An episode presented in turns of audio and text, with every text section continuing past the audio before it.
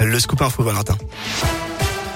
Et à la une de l'actualité, 100 millions d'euros, c'est le nouveau budget réalloué par la région pour de nombreux secteurs en tension, comme l'agriculture, l'hôtellerie-restauration, le BTP ou l'aide à la personne. Les offres ne manquent pas. Le plan s'appelle Retour au travail, a été annoncé hier par Laurent Vauquier. Priorité donc sur la formation. Elles seront 10 000 à être créées et financées par l'Auvergne-Rhône-Alpes dans le cadre de ces métiers en difficulté.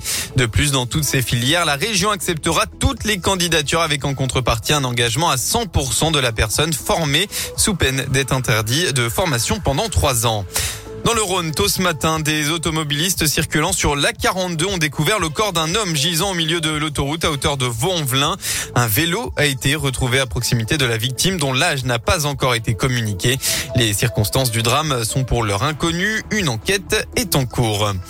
Lui est soupçonné de 56 cambriolages dans la région lyonnaise. Un Ukrainien de 30 ans actuellement détenu à la prison de Fresnes a été entendu lundi dernier par des policiers lyonnais pour ses nombreux vols qui auraient été commis entre 2018 et 2020.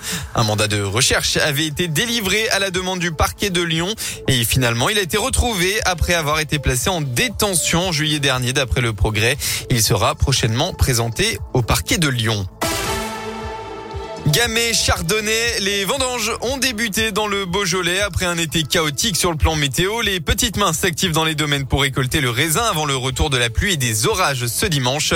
Au milieu des vignobles, il y a ceux qui savent manier la serpette, les vendangeurs aguerris qui répondent présents chaque année.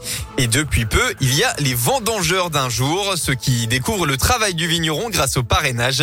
Un nouveau concept expliqué par Pierre Chartier, fondateur de la société Novigne basée à Lyon. Nous avons des ambassadeurs du domaine. Ce sont des gens qui ont parrainé des vignes. On permet à des particuliers de venir vendanger leur, euh, leur parcelle, mais aussi faire la taille de la vigne, faire un peu tous les travaux aux quatre saisons. Et euh, à la fin, euh, les gens reçoivent leurs cuvées qui sont personnalisées. Le but de faire ça, c'est surtout d'aider le vigneron à vendre différemment et à se convertir en bio. Il y a non seulement les frais, mais il y a aussi les aléas climatiques. Et cette année, on est particulièrement touché.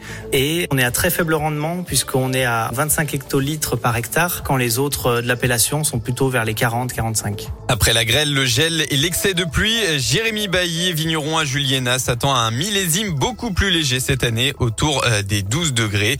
Et je rappelle que l'alcool est à consommer avec modération évidemment. On passe au sport. L'Asvel démarre sa saison avec une victoire. Première journée d'Euroleague. Les Villeurbanais se sont imposés 88 à 76 face à Kaunas. Il va maintenant falloir enchaîner avec le championnat de France. Ce sera demain face à Gravelines Dunkerque à 17h.